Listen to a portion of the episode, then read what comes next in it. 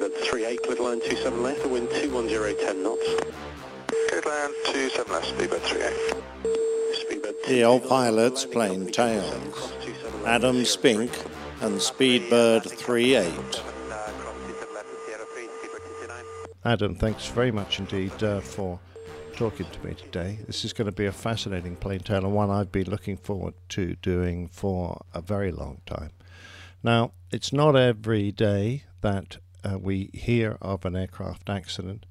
It's certainly not every day when people actually witness an aircraft accident, but to be the supervisor in the air traffic control tower at London Heathrow when an aircraft uh, crashes on the airfield is about as rare as it gets. Uh, but you were in that situation, um, and it's going to be a fascinating story. Perhaps you could just give us a little lead up and, and tell us uh, what it is you uh, you do normally day to day at Heathrow. Uh, yeah, sure, Nick. It's my pleasure to uh, be given this opportunity to speak about it today. Um, I'm, uh, as you say, I'm an air traffic controller at Heathrow Airport. Um, on this particular day, I was just a rostered controller, morning shift. Um, so I entered the building at 0700 in the morning, and there are six control positions in the tower plus a supervisor. Uh, so throughout the morning, I would have probably controlled the landing runway for 40 minutes to an hour, maybe one of the ground positions for another hour, with a break in between, another break, another ground position maybe. I can't remember. It was just a normal day for me, basically. Um, and then um, at this point, probably around midday, half past 12, I was asked by the supervisor on duty if I could give him a 30 minute break. Of course, you say yes. So uh, I sat down. Do you think he had a bit of a premonition? Well, I'm not sure. Um, I certainly. Um, I don't think after that event I ever decided to give a supervisor a break again. Um, the uh, the only notable thing, basically for me, is that it was actually my birthday. Oh, Uh, the good seventeenth of January is my birthday, so um, there was nothing unusual going on in terms of weather or um, traffic flows, delays, etc. Was it a nice Um, day? From what I remember, it was it wasn't raining. It was dry, but it was overcast, relatively low cloud. Um, off the top of my head, um, it was um, only about fifteen hundred feet cloud base, maybe even lower. So a normal English day, basically, in terms of weather. Um, and yeah, so I, I agreed to give the supervisor a break while they went downstairs and and uh, and had a bit of a rest. Um, had something to eat. So sat down, took a handover of uh, of what was going on, the, the situation at the time, um, and I didn't think anything else of it. It was all very, going very smoothly. Was it a, bit, a busy day? No more than usual, um, but at Heathrow, generally all of our days are busy. From my recollection, obviously it was more than ten years ago now. There was there was nothing unusual going on at all. No. Did you take any note of uh, the BA flight before the incident started? No, not at all. It was a normal arrival. Um, came in off Lambourne, I think. Um, it would have done. Um, got vectored around. So, so just to describe to the listeners, I was sat on the supervisor's desk. So if you imagine a, a clock face, um, I'm sat at number 12, facing north. The aircraft are coming in over London, so from the three o'clock position, um, and the controllers controlling both of the runways. We've got two parallel runways at Heathrow. Uh, the controller who would actually talk to Speedbird 38 is sat at the number three position, looking east. Um, so he's looking at the oncoming traffic coming down the approach and on the runway. Um, so I'm sat at 90 degrees to the traffic, and uh, and actually the first um, indication that there was something unusual going on was the arrivals controller who controls the arrivals runway remarked to to the tower in, in general that um, that he thought this aircraft, this particular aircraft, which turned out to be Speedbird 38, was going around, was performing a missed approach. So to explain, we see nearly 700 arrivals per day at Heathrow. So once you've been working there for a few years, you get to know what an aircraft looks like or should look like on approach if they're following the glide slope with the correct attitude. So this particular aircraft um, looked very nose high, which is why the controller um, thought it was going around. And in fact, what had happened a few miles out on approach, the aircraft had lost power almost completely, and what we saw as the nose high was the flight crew just fighting to keep the aircraft in the air. Uh, so the controller had only glanced at the, the aircraft, nose high attitude, assumed it was going around, uh, where we have to warn the departures runway controller and uh, approach radar that there is a missed approach. We hit the missed approach alarm to warn RAF Northolt and everybody, every controller nearby, uh, that there's been a missed approach. Um, so that's what the controller assumed was going on. Within a few more seconds, obviously, he, he then realised by looking out the window that, that the aircraft was not going around. It was, in fact, uh, descending more rapidly than, than usual. Uh, however, meantime, given this warning of a possible missed approach, I thought, as a, as a very efficient supervisor, I'd try and record all the data. So I was diligently facing away from the aircraft, writing on my computer, filling out the database, when the another controller in the tower who was now watching the what was assumed to be a missed approach and now rapidly saw the aircraft descending towards the ground. Um, he just shouted out, "It's crashing! It's crashing!" very loudly, and at that point, everybody turned to watch this uh, this aircraft, um, and I turned and, and saw it probably two or three seconds before it hit the ground. Mayday, Mayday, Speedbird, Speedbird, 95, 95. Um, as to what I saw, it I can only liken it to a Hollywood movie. It was that spectacular, and I use that word in, in terms of what it actually looked like visually. Um, it looked like an episode of Star Trek or you know Independence Day, where a massive spaceship crashes into a into a planet, and there's massive amounts of dirt and debris being thrown up.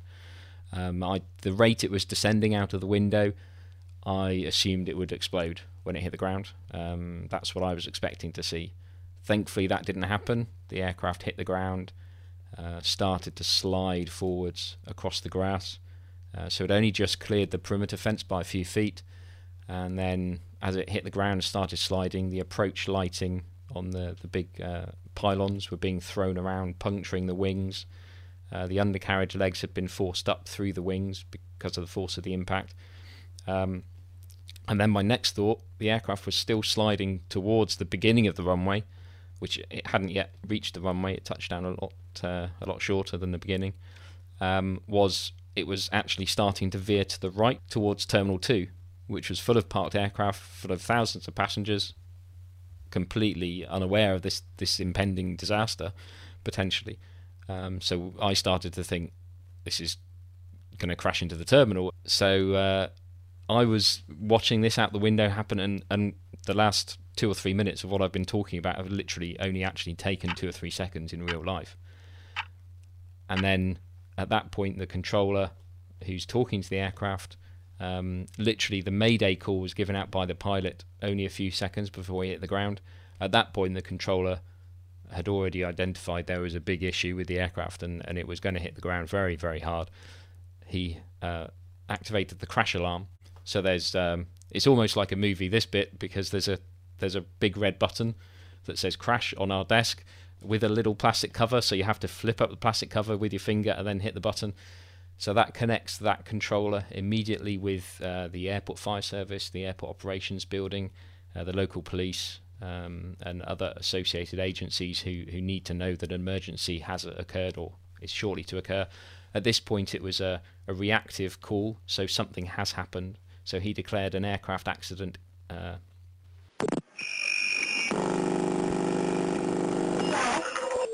Spirit 229, hold position. Aircraft accident, aircraft accident. Aircraft. The position is the threshold, runway 27 left. Aircraft type is a 777. Natural problem is crash. Aircraft has crashed. Rendezvous point is south. and then, excuse me, we get we have a mnemonic. So it's uh, the type, the nature of problem, uh, and the rendezvous point that we allocate to the emergency services. Um, so the the controller, very car- having seen this amazing spectacle just happen out of, out of the window, um, had to remember to be calm. The the people receiving this phone call had no notice that this was going to happen. So you read out the mnemonic very very slowly, very very clearly, uh, which he did so. Um, and then that scrambles the fire service and the other associated uh, emergency agencies, and also external to the airport. So London Fire Brigade, London Ambulance Service start uh, deploying their services towards the airport, and at that point, um, the controller then has to it, it's the reversion to the training that we're that that we do very very often. Um, it's nothing more than a blocked runway. So the controller has just seen out of the window this this um, visually spectacular occurrence, um, potentially with, with fatalities. You know, we we had no idea at that point that, that the aircraft was uh, was as intact as it turned out to be. The, we had seen the slides deploy out of the aircraft. We could see people coming down the the slides, but also I could see that there was liquid, which I assumed was fuel, was pouring out of the wings where it had been punctured by the, the approach light pylons. Um, the aircraft came to rest just on the beginning of the runway, on the piano keys. So the, the fire service had deployed and they immediately started driving out to the airfield, uh, to the aircraft in the southeast corner of the airfield where it came to rest. Um, and as I said, at that point, the arrivals runway controller, who had just made this initial call, then their job is to stop worrying, worrying about that, which you can understand might be quite hard because it's right in front of them. They need to start thinking about the aircraft that's two miles out to the same runway, that's then three and a half miles behind that one and four miles behind that one. So they're all lined up. Uh, probably about four or five aircraft all lined up on the runway approach at that point what happens to them. There's no point carrying on focusing on what's just happened. You need to make the situation safe. So, um, for my uh, for my recollection, they they sent the first aircraft around. I think it was a Qatari Airways, um, and then there there was negotiations between the two runway controllers whether we could switch the following arrivals to the other runway. With the cloud base, which we've already discussed, was relatively low, so we couldn't really do that visually quite far out, so we had to wait till the aircraft dropped below the cloud for them to do a visual switch to the to the parallel runway. Uh, so that caused some extra workload trying to dis- describe what what was going on to the arriving aircraft, the flight crew of the arriving aircraft, and and whether they could accept a switch to the other runway. He's trying to negotiate with the radar controllers at uh, Swanwick, who are effectively lining the aircraft up on approach. They don't know what's happened. So they need to be told that the runway's blocked, that we need to switch arrivals to the other runway, uh, and and to to coordinate where we position the aircraft that have gone around due to the incident. So that's what the actual controller who's speaking to the aircraft at the time is doing. Um, notwithstanding, we now have lots of runway crossings with fire vehicles and ops vehicles deploying to various points around the airfield to collect the incoming emergency services or the fire service themselves scrambling to the aircraft and they're calling up all the time on the frequency to get permission to cross or enter the runway. So his workload is really sky high at, the, at this point. Qatari 011, go around a second, go around, acknowledge. Qatari 011, go around. Hotel Tower, Pry 52, 27 left, November 4 Whiskey, Pry on the runway. Fire 2 enter 27 left. Fire 2 is on the runway. I can confirm, chutes have been deployed. Copy, sir.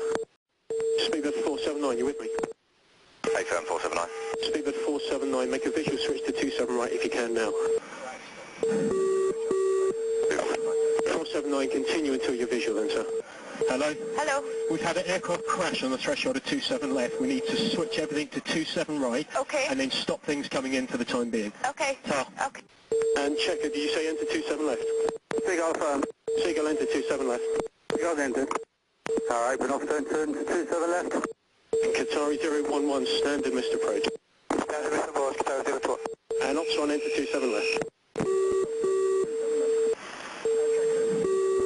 Checker enter 27 left, runway is closed. Yeah, I've got that. 27 left closed. 27 Qatari. left closed, aircraft crash. Qatar, um, the Qatari standard missed Approach, 479 will be a standard as well. Okay then. And the, the others will need to be switched. Alright, Tom. All stations enter 27 left. The departures controller who sat next to him, controlling the departures runway, is trying to um, vacate his aircraft off his runway. There was, I think, there was one lined up ready to take off at, at the time the, the crash occurred. So he taxied him down the runway and, and turned him off the runway as soon as he could, to then create a clear runway for these arrivals that were then ha- going to have to land on, on this runway. As to what I was doing, the supervisor, so I saw this all happen out the window. I heard the controller put the crash alarm on, uh, the crash call, and I was probably it probably took about two or three seconds for me to process all of this and think, there's something I should be doing. I shouldn't be just standing here watching this all happen. Well, you're supervising. Um, exactly. So, um, so immediately then I, I grabbed the the red emergency book equivalent of, of a QRH on a cockpit or something, um, and there's flip open the the laminated book to to the appropriate tab for aircraft accident, and there's a big long checklist for for for my tasks as a supervisor, various agencies to ring and uh, pass on more details about what's happened, what the situation is. Within two minutes, I need to make another a repeat phone call, the one the controller did to immediately scramble the, the fire service. I need to make another phone call on the same line, um, using the same process with a lot more information, with the name of the airline, uh, the uh, I think persons on board if we knew it at that point. Um, so a lot more background information that would help the fire service and, and oncoming um, external agencies help in, in dealing with the incident. Um, and to be honest, from that point on, for the next 20 or 30 minutes, I can't really remember what I did and what happened um, because I was just working so hard. Um, luckily, we had, I say luckily, um, but ironically, we had a management meeting going on. So all of the we have five teams of controllers, five watches at Heathrow. They all have a manager and a deputy manager who are qualified controllers. And there was a watch management meeting going on, so we had probably had about ten more qualified controllers in the building than we would usually have. Oh wow! And it was your birthday. So and it was my birthday, yes. um, so and I was I was you know really having a go at the guy I was giving a break to who was downstairs in the restroom while all this was happening. so immediately I rang downstairs to find anybody who was a willing you know able to work. It was their days off because they came in for a management meeting. Some were going to work that af- that afternoon, later that afternoon. But I thought, you know, we've just seen this happen. Um, we're shutting down the airfield effectively. Um, there would be no more movement, so everything w- was being stopped from moving around on the airfield. We were going to stop departures. We were going to land what was on final approach and then probably shut for, for between 20 and 30 minutes while the fire cover um, came back up. Cause, yeah, perhaps you need to explain that. Yeah, so so at that point, so it's different now, but at that point when the fire service um, attended an accident and had to deploy their media, as they call it, so actually spray foam, water, um, then the fire cover would reduce. So as soon as you, the fire ser- the airport fire service start using up what they have stored on their fire appliances, um, the our uh, remaining ability to cope with another emergency reduces. So so while this negotiation was going on, I I rang downstairs and was basically getting people to come back up to allow me to replace every single controller who was working at the time of the incident. Now they'd just seen this, as I said, something that was out of a movie. Everybody was high on adrenaline. Um, we were already getting uh, requests from media helicopters wanting to come and start filming. So that maybe five six minutes after the the incident wow, happened, that quickly, um, that the it was being spread um, through the, the media, and, and you know we were getting calls from from all sorts of people either wanting more information about what happened, um, which you need to be very careful about what you say because um, speculation at this point is not ideal, um, and you you there are ways of verifying who's calling you, but if somebody calls calls the tower on an outside line, you don't know who they are, so you're not going to give them any information. Um, so I wanted to replace all the controllers who had seen this happen because just from a human factors point of view, you don't want them continuing to work when they've seen something this um, shocking. Um, and as I said, we still didn't know that everybody had got out okay. We st- the, the speed of the impact and the descent rate. I was convinced people were very seriously injured, if not if not dead, on the aircraft. We'll leave it there for this week, but next week we'll continue with Adam's fascinating story and say a little bit more about the aftermath of this amazing incident.